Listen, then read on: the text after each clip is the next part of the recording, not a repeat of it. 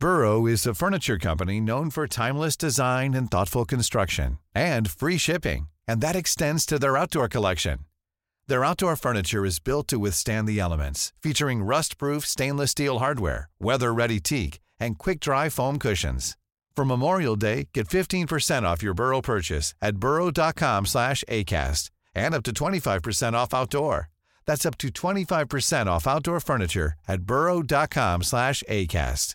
Wow. Nice. Yeah. What you're hearing are the sounds of people everywhere putting on Bombas socks, underwear, and t-shirts made from absurdly soft materials that feel like plush clouds. Yeah, that plush. And the best part? For every item you purchase, Bombas donates another to someone facing homelessness. Bombas. Big comfort for everyone. Go to bombas.com slash ACAST and use code ACAST for 20% off your first purchase. That's bombas.com slash ACAST. Code ACAST. Hello and welcome to Off the Beaten Track podcast. I'm your host, I'm Stu Whiffin. It's another week, therefore it's another episode. On today's episode, I talked to John from Boy and Bear, and it's a wonderful chat. And props to John. Um, he'd just landed and just got to his hotel uh, in London from Australia, and uh, he, uh, he he done one of them things where he kind of pushed his face right near the the, the, the camera on Zoom and, and to show me just how bloodshot his eyes were. So bless him, he, he made a massive effort, and and then obviously the minute I press record, I then start firing all these questions at him, regressing him back to his childhood and school and earliest memories, and and he was absolutely delightful and, and chose some fantastic records. Um, we have a, a, a really really lovely chat. Before we get on with that chat, a few things. So let me tell you a bit of news I've found out today. It's the 10th of October today on the day of recording. So this this will be coming out a little while after, obviously. Had a big chat with Hotel Chocolat, official sponsors uh, of Off the Beaten Track podcast 2022. Um, let me just say, official po- uh, podcast sponsors of Off the Beaten Track podcast 2023. Um, they're really happy with what we've been doing, and they're now going to be sponsoring us next year, which is great because that that really helps. Um, you know, with the production costs and, and, and, and getting everything sorted to to give you two episodes every week. So, um, yeah, big shout outs to Hotel Chocolat. They're, we're, going to be doing lots more with them. When um, we was chatting about what we can do, there's going to be some events.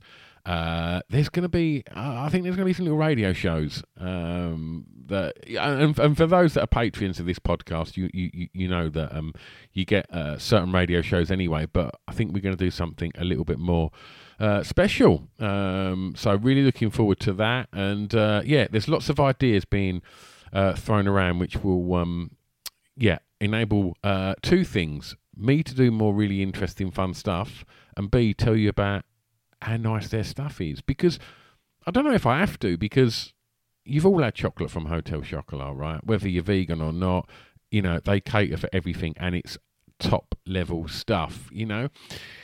But you've probably heard me mention it before, but their alcohol range is off the chart.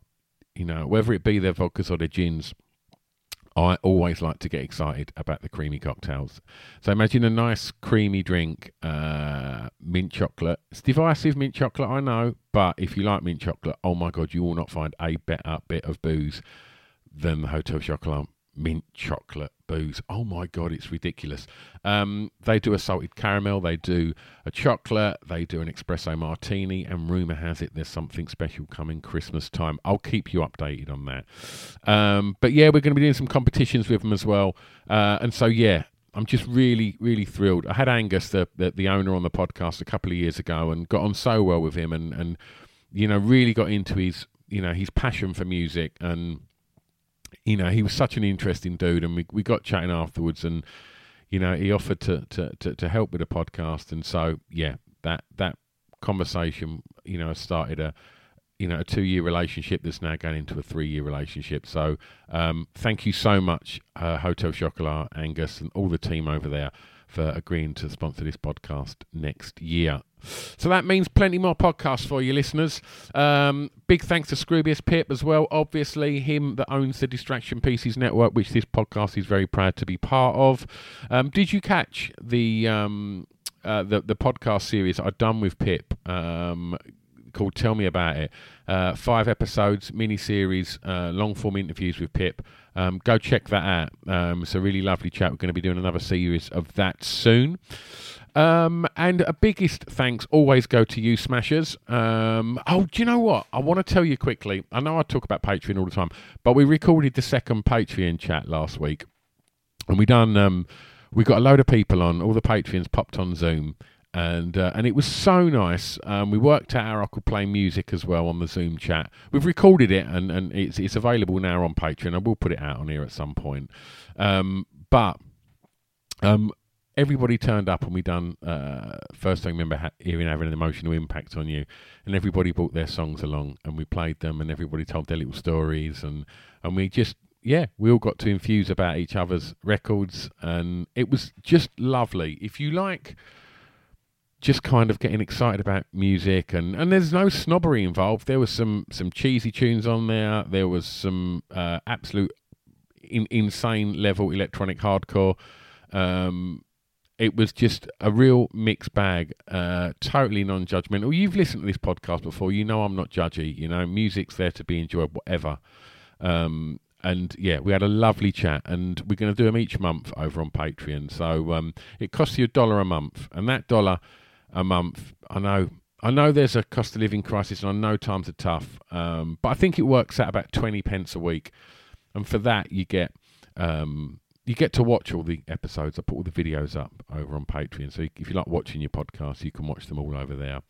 Um, I put up radio shows. I put up lots of playlists. I curate little playlists, and now obviously we do the the live shows as well. And uh, and love to have you along. I should point out if you're shy, then that's fine. You don't have to have the camera on, and you don't have to have your mic on. You can just uh, lurk about and uh, not in a sinister way, uh, and just just watch it and and enjoy it. And uh, yeah, so that's over on Patreon.com forward slash off the beaten track. And if you do sign up as well. Um, you get access to the huge back catalogue as well. There's hundreds and hundreds of radio shows and videos and God knows what. So you can just and feast on that if you feel like you need any more of my annoying Essex lisp in your ears. Um, anyway, let's get some uh, some good chat going.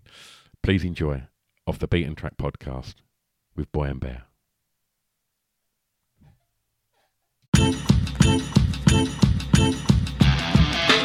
It's off the Beaten Track podcast on the Distraction Pieces Network with me, Stu Whiffin. Okay, we are recording. John, how are you today? I'm doing really well, Stu. Doing really well. Good, good, good. I mean, that's a massive lie. I mean, we've just had a chat and you've just landed from a massive flight to the UK. But, but hey, it's a sunny day in London, and That's rare. Maybe they're few and far between. So when you get them, you you love it. wicked, wicked. Oh, well, it's good to have you in the UK. Um, let, before we do anything, let's start with track one because that's what we always do. And I want to ask you, please, mate, how what how you went about these questions before we even get into track one. Actually, did you find any of them tougher than the others? No, I didn't. I didn't really uh, like. I don't know if you have the same questions for every interview. We do, yeah. Because it felt like the questions in way had been written for me. Because I guess it sort of, I, it was one of those things where I didn't have any, like there was no hesitation for me about what the answer was. Excellent. So it felt very natural. Yeah. Oh, good stuff. Well, tell me, please, the song that you regard as having the greatest ever intro, please. So I've chosen "Love Like a Sunset" Part One by Phoenix, which I think is track three on their. I don't know what year it was, maybe 2009 album. Wolfgang yeah. Amadeus, the one that won won all the awards and did Yeah. all the things. Yeah, what a record that is, man. Amazing record, and I, for, if people haven't listened to it, you definitely should check the track. It's got like a marimba at the start, and it's got the granddaddy of all synthesizers mixed with a marimba. Like how that works, I couldn't tell you, but there's and I mean, like for me, I always think of Phoenix as a vocal like band. Like there's it's they're singing in the music, I guess, to not sound ridiculous, but to to pick track three of the record and with a idiosyncratic singer with great melodies and you know French people singing English, but to make track three without any vocals, like it's so bold as well. Yeah. Like so, yeah, I love it. when it comes to intros, um, when, when the band started, John, I'm sure that people would have got their music. Your band, this is uh, um, when, and probably Phoenix as well. When when when they first, you know, you both started putting records out for the first time. The way people would get their music is way different to how they get their music now. Yeah. Um, and I'm I'm always fascinated to to talk about this with songwriters because my, my, my children are teenagers and I watch them with their, their thumbs and their very very rapid thumbs on their screens and, and their attention spans are very very short.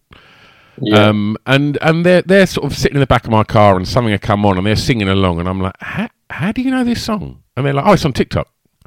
And I'm like, oh, okay, right. And and so I just wonder because it, it and and from speaking to other musicians as well, it, it feels that there's a lot of attention from, I guess maybe more commercial pop acts to get on them Spotify playlists. That's that's the key now. You know, that's as important Yeah. as radio. yeah, yeah, Um, totally. and so I just wonder when it comes to writing songs and, and essentially intros, John, how much of these things, like TikTok and attention spans and playlists, how much of that filters through into your creative process, if at all?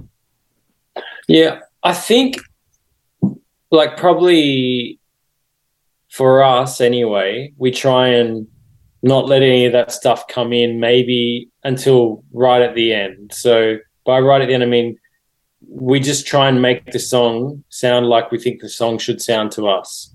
And so that might be a, a long intro or a long outro or a meandering bit or you know an instrumental verse or like it, it, I guess we, tr- we we try not to think about ahead of time whether that's going to fit onto any particular format.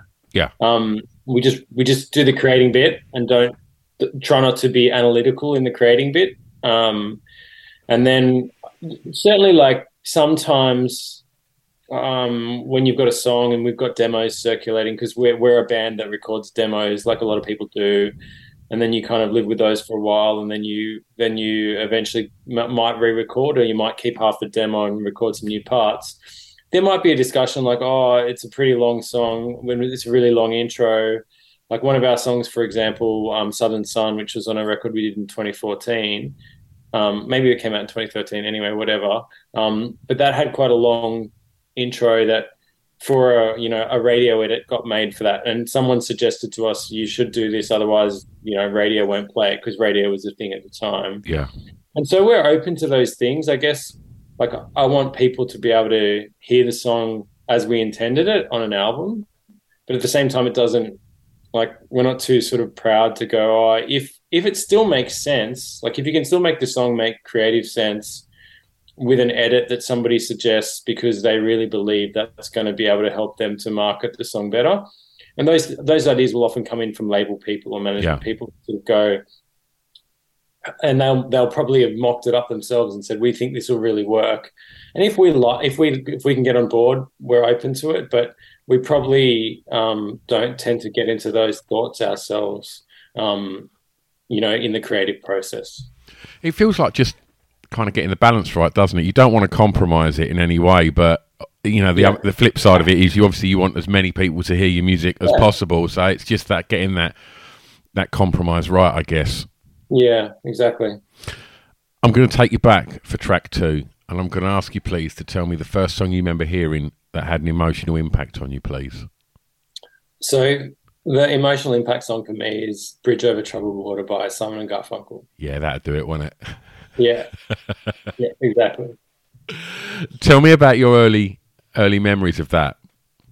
So when I hear that song, when I hear the opening like bars of the piano playing it, I like picture my parents' lounge room when I was growing up, and like when I think about it now, they had a terrible setup for a stereo. Like the the kind of the record player was in one corner, and then there was one speaker there, and then there was another speaker all the way in the other wall in the corner because it was obviously just you know that sort of made sense with where the furniture was but it made no sense to listen to a stereo that way Yeah, but my younger brother and I, who were in, in the band together, we loved that record, and there was just something about that particular song. Like, I mean, I love the whole record, but that song, I, I imagine afternoons with the sun coming through when you come home from school, and records weren't like because I'm not old enough that records were the only thing then. Like when I was growing up, it was tapes, and then it went to CDs. But mum and dad had this record cabinet with sliding doors on it, a wooden record cabinet, and it had a certain smell, and there was a certain thing to it, and that was the one. Like the, that was the record for my brother and I, Yeah. and for me, that was the song. Like there was something about in that third verse when he sings about "Sail on, Silver Girl," and your time has come to um to shine. Your all your dreams on the way. Like the the images that that conjures up in one's mind.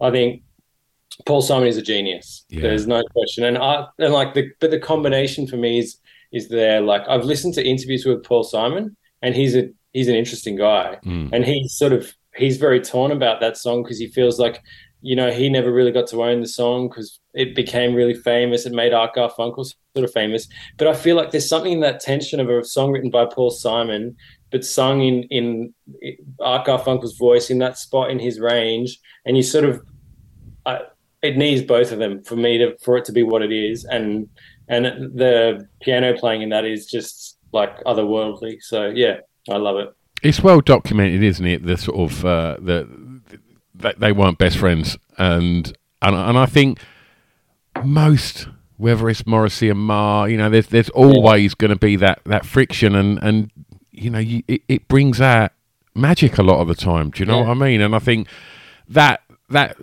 that track itself, Art Garfunkel's vocals just soar. They, they, they go somewhere somewhere different on Yeah, that, yeah. and it's like. Paul Simon could not have smashed that vocal like that, not in a million years. And he's a genius, make no mistake. But that that song is a combination that that that, that just makes something truly, truly beautiful.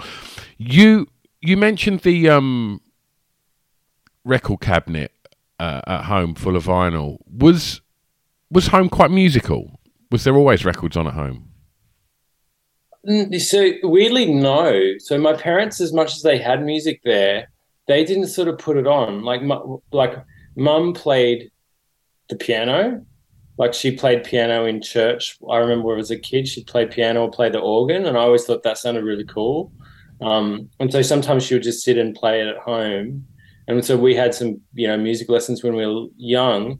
But I don't like a lot of people have those memories. I don't have memories of mum and dad putting music on apart from in the car Yeah, like it was almost like us i guess being little kids wandering around touching everything and being like oh there's a record cabinet what's that so yeah it was almost a discovery from us as opposed to hearing the music mum and dad were playing because I, I feel like like my dad's taste in music is terrible apart from the fact that i guess he bought the records but Yeah.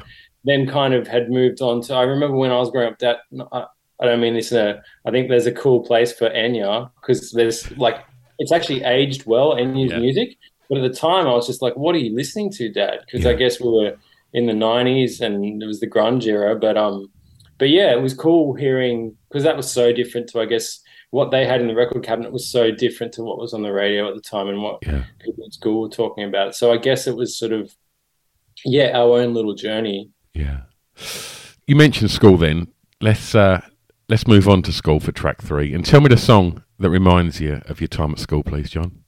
So for me, school is like is like there's a few bands, but Pearl Jam really stands out to me, and I I feel like the first the first album I really got into myself. Like I remember buying it, although it wasn't the first record I bought.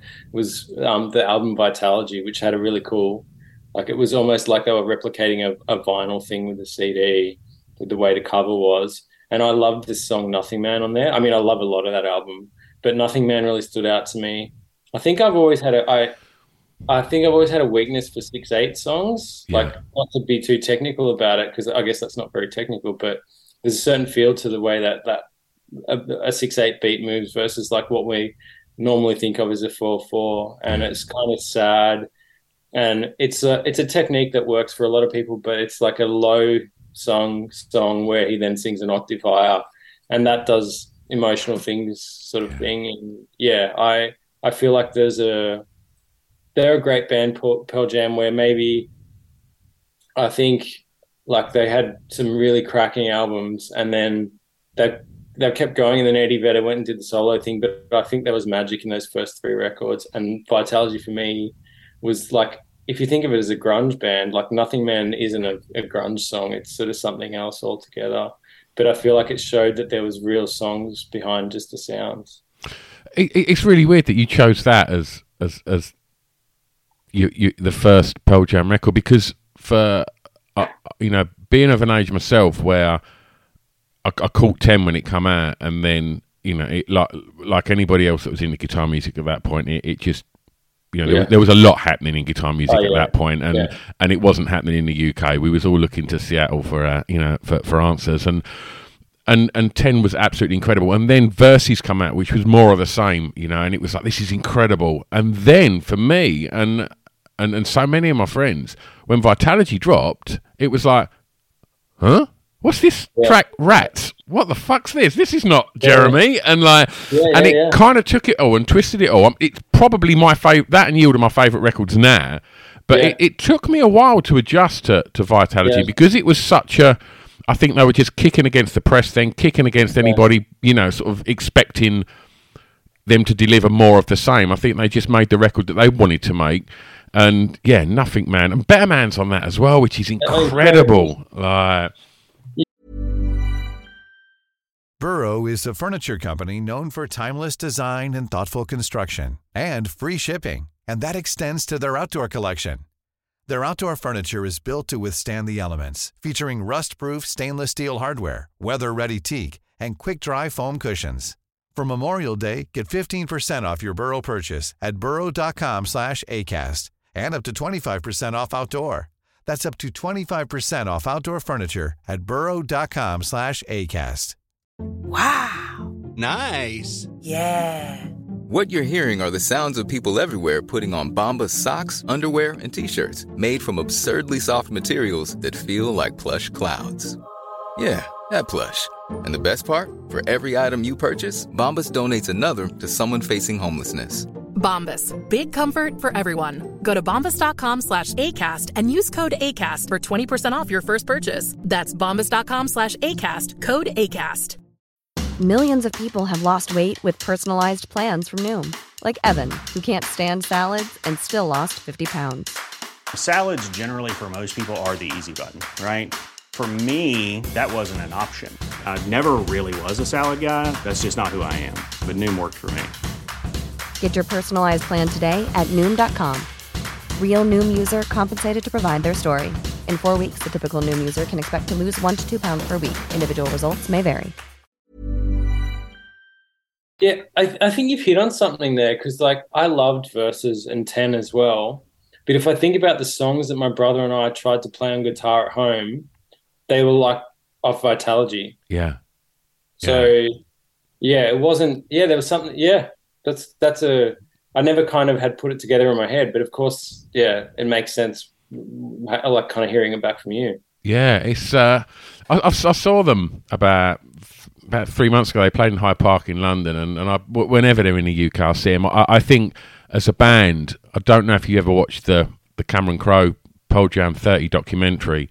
I film. It. Oh, John, it's it's incredible. He's documented them right from back in like Green River and Mother Love Bone, oh, wow. and he's just literally documents their whole career. And he's so and, and and you watch it, and one of the things you draw from it is like not many bands last that long as as a unit, and they've got it worked out, and it's incredible. And you just get a peek into that kind of brotherhood, and it's it's it's done so well. It's it's, it's one of my favourite ever mu- music docs, and and I've only recently just kind of got into um, the. Have you heard the record that um, that Eddie done with? Um, uh, oh God, who's the Irish musician from? Uh, used to be in the, the band The Frames. Um, I can't think what his oh, name yeah, is. Glen Hansard. Yeah, that that um, film score they done together. Is it Into the Wild? I think like Oh, I'm definitely heading into the wild. Oh, was, gee, I'm so sorry. I'm just going to have to tell someone that they need to come back at my hotel room. no worries, mate. So for listeners, I'm not going to pause it. I'm just going to tell you, like, John has literally just landed from Australia into uh, the UK, uh, uh, and so uh, yeah, he must be uh, a very tired man. But he's back. He's back. I thought he'd done I'm a back, runner. yeah, back. Tell me a little bit about school. Did you enjoy it? I did. Yeah, I guess like I don't think about it a lot now, but it was like, yeah, I, I, I certainly like. I remember people saying school years will be the best years of your life. I completely disagree with that for me. Yeah. But I wasn't. It wasn't bad. It was just was like, yeah, I went through school, but I don't sort of reflect on the school years too much now. Did you know what you wanted to be when you was at school?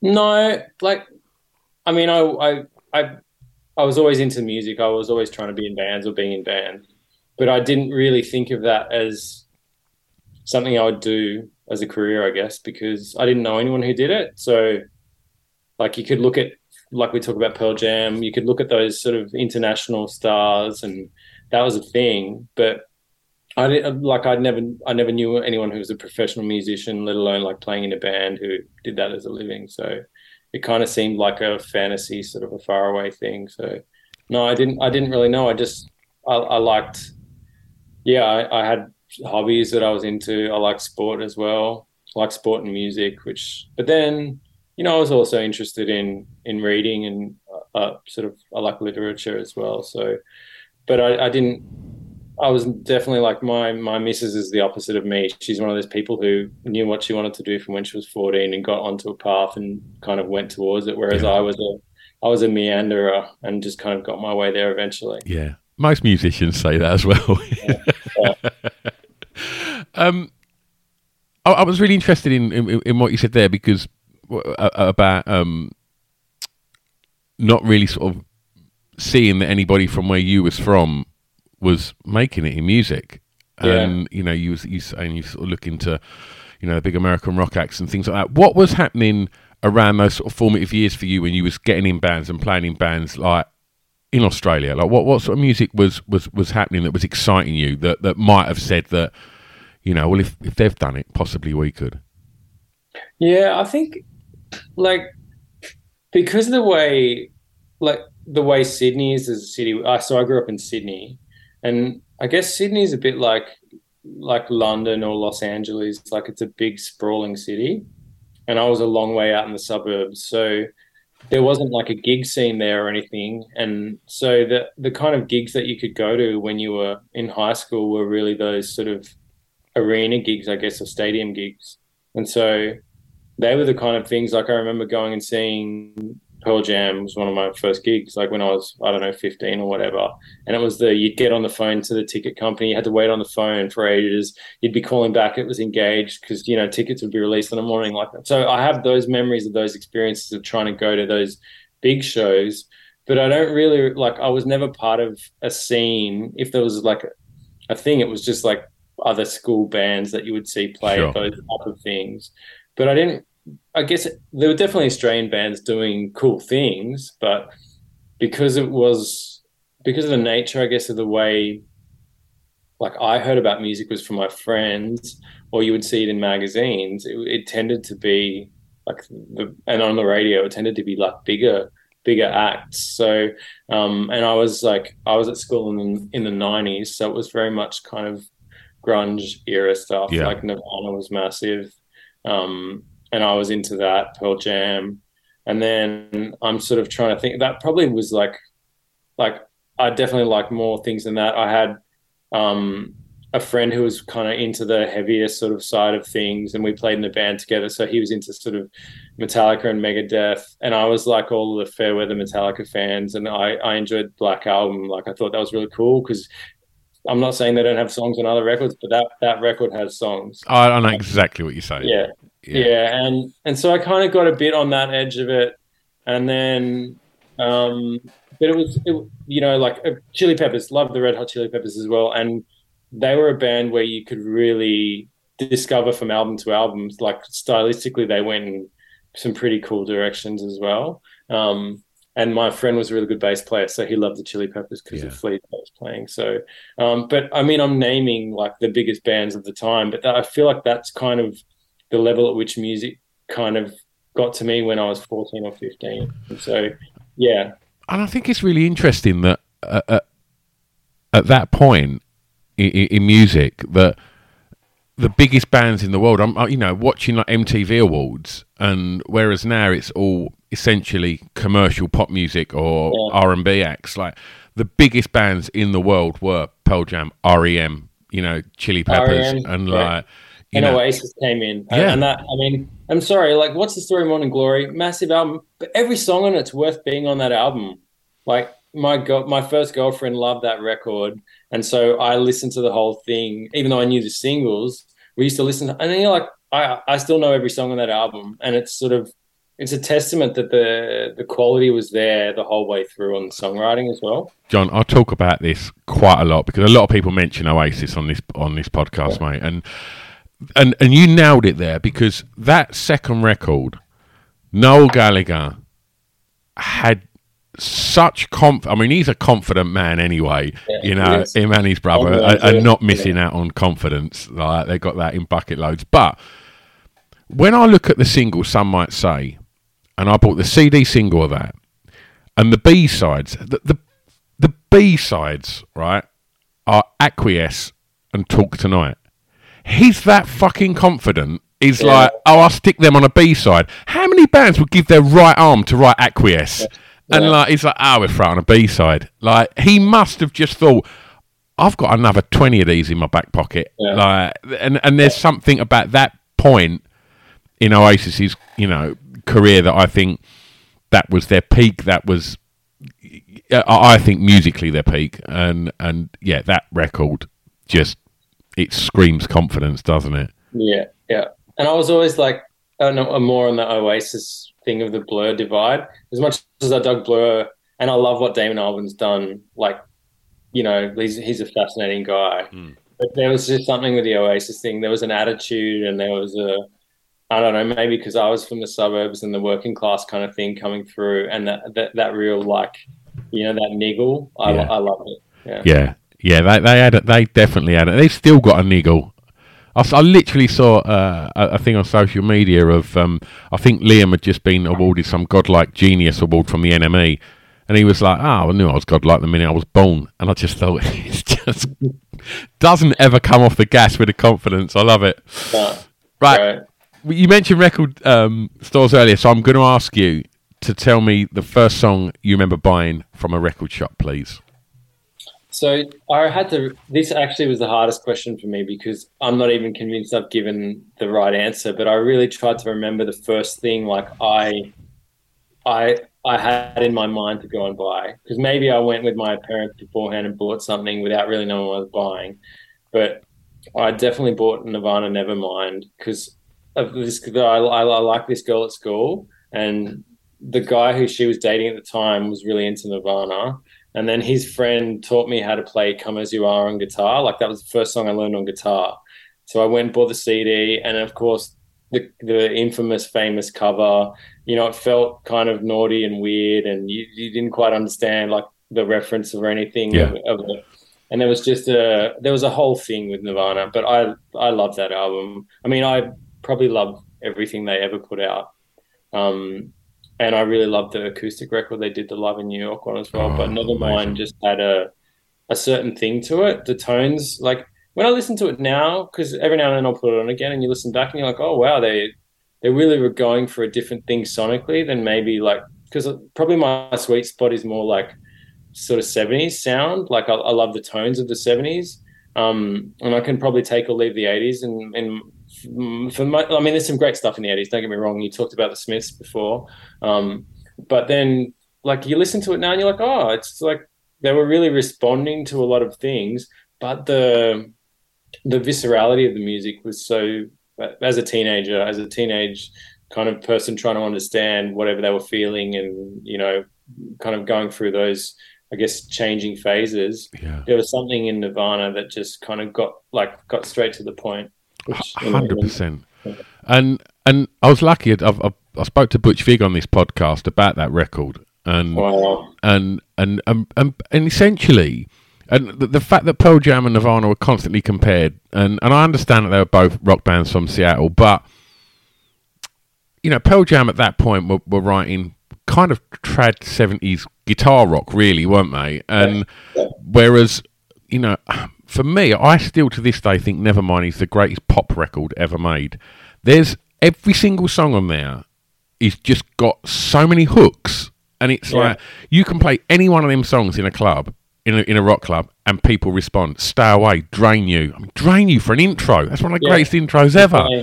And like every single track on there, it's got a more polished production, hasn't it, than than what. Albini done and and and. Yeah. But I, I and I know that I don't know how true it is, but Kurt apparently wasn't massively fond of what the production that Butch Vig done on that record. But I think it works. I think it's really got a not a, a kind of it's gritty, but it's got a sheen to it. Do you know what I'm saying? Yeah, yeah. It's it's that's. I feel like that was the almost the, the thing. Like it was that it was that garagey thing polished up in a way that really came out of the speakers at you, and the vocal production and the, those vocal takes are insane. Yeah. Like when you listen back to it, like you can say what you will, that guy, like you know, in terms of like singers throughout history, it, it, it, when you kind of get that coming together of what he's singing about and how he's singing and how it's delivered, like you can't, you can do something different, but you can't do something better than that. Yeah. In my opinion, that's just like, yeah, it hits you. Like it's that thing. I guess for me, we've we've we we did have a category about you know the emotional thing about it, but I think every song I've chosen has something where there was an emotional response immediately Yeah. that you might have tried to understand later, and we can sit here and talk about why do we think that is, but the fact is it just existed before the reasoning. So that was the cool thing about it. Absolutely. Right, we're going clubbing. Track five. Tell me the song that soundtrack your years clubbing, please, John. So for me, it's one more time Daft Punk. Okay. Um, didn't ha- had no idea who Daft Punk was before the, you know, like I wasn't I wasn't hip to it at all. Um, as much as I think they're they're a band who's always like they've always when you go back into the back catalog before, always really cool, interesting stuff. Um, I love the whole French aesthetic. Like I picked Phoenix before, I guess. If I could have found a way to shoehorn air into this list, I would have done that as well. Nice. But um, but yeah, I just really remember that. I remember because I wasn't really a clubbing guy, but I had a friend who was, and I remember going out and I was like, "What is this song?" Like, and it just was so repetitive, but somehow it wasn't. Um, it wasn't boring. Like that's a very hard thing to do to kind of, and they've done it for years. Yeah. Being able to kind of get to the essence of what the song is and be able to give you enough of it but then enough subtle variation and changes and yeah and the grooves are always insane Yeah. um sorry from phoenix too but no from daft punk yeah Absolutely. I'll, t- I'll tell you what, there was an, an, an Australian band that, that never really blew up over here, but I, I loved I loved their first record, and it was you mentioned Air, and I just got sent this this track once. Like, so I, I've got a club, and I'm, I'm a DJ, so Yeah. uh, I used to get sent all the promos, and this was would have been like sort of mid to late nineties, and I got sent this this this song called uh, "Enter Space Capsule" by this band called Gerling. oh yeah gerling they were great. Man and i was like this is amazing. And then I, I i was like i need to hear more from this band. It was like really spacey electronics. And then i heard this track called death to the apple girls which was like sounded like fucking pavement. I was like this band's mental. It's like every single song's just like Yeah. completely different. And they never really happened over here. And Yeah. and it's such a shame like I- they just they made a big racket for like three lads yeah and the, the, one of the guys from gerling is has produced some really really cool stuff oh really Yeah, I'm like, I'm trying to, I'm gonna get, I'm gonna get names wrong, but I know he's done a bunch of stuff with Courtney Barnett. He's another no Australian artist. way Yeah, but some really, really cool things. Like he, he just, yeah, obviously, um, they Gerling had a thing, but like you say, they kind of came and went. yeah But he's still making cool records now. He's worth. His name is Burke. I Burke Reid, I think. that's it that's it. He's worth, worth checking out. Anything he's been involved in, there's usually something going to it. Oh, nice, nice. Oh, that's good to hear. There's still exciting things happening. 'cause that that that record was was absolutely fantastic. Okay, well, I'm going to take you home, and for track six, tell me a favourite song from an artist from your home county, please. So I've chosen. Um, oh, I had a brain fade for a second. I'm back with you. Ball, Ballpark Music. The, Yes. the band is, and the song's called Cherub. Um, Tell me a little bit more about that. so Ballpark Music are a band. They've been around a, not like kind of around the same time we have. They came about in the early 2010s, and I remember having them on a support tour. Like maybe it was even 2011. Yeah. So back in the days, so we got to know them a little bit, and then you sort of see them around on the scene. but I haven't seen them. Like I haven't caught up with them for years. But I always they had some. They're they're a kind of a a classic, like in inverted commas, classic sort of five piece setup, like some guitars and keyboard and things. But the songwriting is really idiosyncratic to me, um, and the production's always cool, and they do all this stuff themselves. So um, they've they're the kind of band like they put out a lot of music. Like maybe it's like on average kind of an album a year, which is pretty prolific. And they've just sort of done a like I guess some people have a really big album and then they sort of struggle to kind of Yeah. keep with it after that. But these guys have just kept growing and growing and growing. And I feel like they just keep writing songs that are unconventional pop songs that immediately get into your head and just stay there, but they're not the kind of ones that get annoying after a while. And they put this song out a couple of years ago, and I just straight away, I yeah, I think it's my favorite song of theirs, um, and it's definitely my favorite song, like Australian song in like kind of in my adulthood, I guess, Yeah. like the stuff I loved from being a kid. But this is something I think it's special. Okay. I'm going to ask you to uh, to give us something else special now, um, because for the last track, I'm going to ask you for a song that you think many people may not know that you would like them to hear. Okay. So for that one, I've chosen um, it's a band called Here We Go Magic, and the song is called. No, I definitely have forgotten that now. Hang on, here we go. Okay, Alone But Moving. I That's knew the record was a, a different ship as the record, but I forgot the, the song title. Sorry, it's my my jet lag addled brain. But yeah, um, Alone But Moving. It's an amazing album. Um, the whole record's great but um, but that particular song, I I guess I put this album on when people come over and you want to put something on cool that people don't really know what it is, Yeah. but you know they're going to enjoy it. And um, yeah, are you familiar with it? I'm not. No. You checked it out. Okay, so we came across them because we were in looking at people to try and work with. Of course, like the name that every band that has kind of ever listened to Radiohead wants to work with Ni- Nigel Godrich, and he did this record with this band who we'd never heard of, and we were just listening through his back catalogue, and we were like, "What is this thing that like never heard of it?" And the album itself is the whole thing is worth checking out, but it's really I guess I don't even know how to describe it, but to say for me, there's always like I like pop music, and I, I guess I'm saying pop music in the sense of if you trace the thread of the Beatles Sure. through, as opposed to necessarily like commercially successful, because I don't think this was necessarily commercially successful, but it's it's that mix of acoustic and electronic elements together with great melodies and just I think it creates a world. I think for me, Here We Go Magic as a as a band just have those kind of the palette that they go for and the colors that come about in the the sounds and um, there's a lot of space in the music as well. Um, so I think it's yeah highly highly recommended for me. Well, John, we make it easy for everybody to go and explore that because we put together uh, a Spotify playlist uh, to accompany the podcast with all your choices on, and obviously Oh, awesome! uh, your music as well. So let's let's let's talk about your music. What's happening? So we've just finished a, a record. Um, we're actually in London, sort of about to do a tour, but we're going to go and listen to the last few mixes because we're getting it mixed by a guy who's based here in in London. Um, and so we've we've done this like it was. I wouldn't. I really hesitate to call it a COVID project because it wasn't that. But Yeah. you know, when we when the lockdown happened for us, which was kind of in early mid 2020 we thought, okay, we can't play shows right now, so let's just keep writing. And some of that started out remote because we had to, you know, we were all in our houses, we couldn't get together. And then we just kind of built a body of material. And then when we had a few songs, we thought, let's just go and record these and see how they're sounding. And then we did three or four in the first session. And then we had to listen back and we're like, yeah, cool. Um, you know, I think we're we're we're, getting something. We're we're sort of getting a bit of a theme developing here and we just kept writing and we kept doing some recording blocks when we could between as some shows started to come back in Australia we we'd get into the live um, we'd, we'd sort of go back into the live side when there was some shows around and then we'd go back into the studio and sort of go back and forth um, really over the past two years.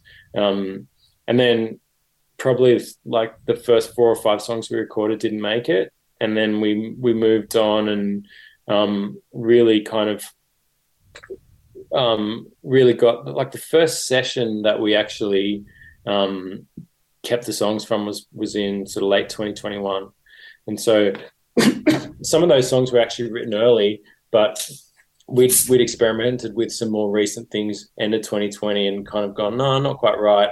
And so we were working in sydney um, and we were producing ourselves. And so it took us a little bit to i think get our handle on that because in the past we've tended to co-produce or have a producer with us but we wanted to do this one ourselves. Um, and we're really stoked with where it's where it's going. We've, we've just put a single out two weeks ago. Um, whatever that means now putting a single out i guess you know some some radio people play it and it's available on spotify. Yeah. song called just to be kind. And for us i guess it's always um it's always chasing our interests at the time as far as the music we're making. So um i think part of it was you you adapt to in a in a remote situation you sort of go oh how do we get things to feel good when we can't all get together and play?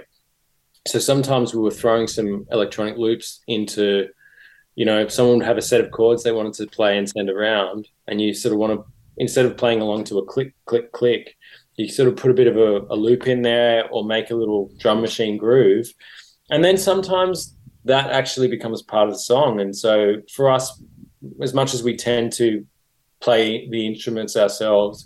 We've actually got a bit of programming happening in this record and it's been nice to explore a different side because I think for us the marriage between I think I mentioned it with some of the some of the songs we talked about when that marriage of the kind of organic acoustic instruments with the electronic elements when you can get those things to coexist in a way that um, that really works with the story of the song and the melody then it's uh, I think it's a really really exciting thing to listen to for us. Wonderful. And and John, if people want to keep up to speed with tour dates, releases, where's the best place to do that? So you can either just go via Instagram with Boy and Bear, and then there's links via there, but there's also our website, boyandbear.com. Wonderful. Well, if it's cool with you, uh, we'll tag you in this um, on all the socials when this episode Awesome. comes out.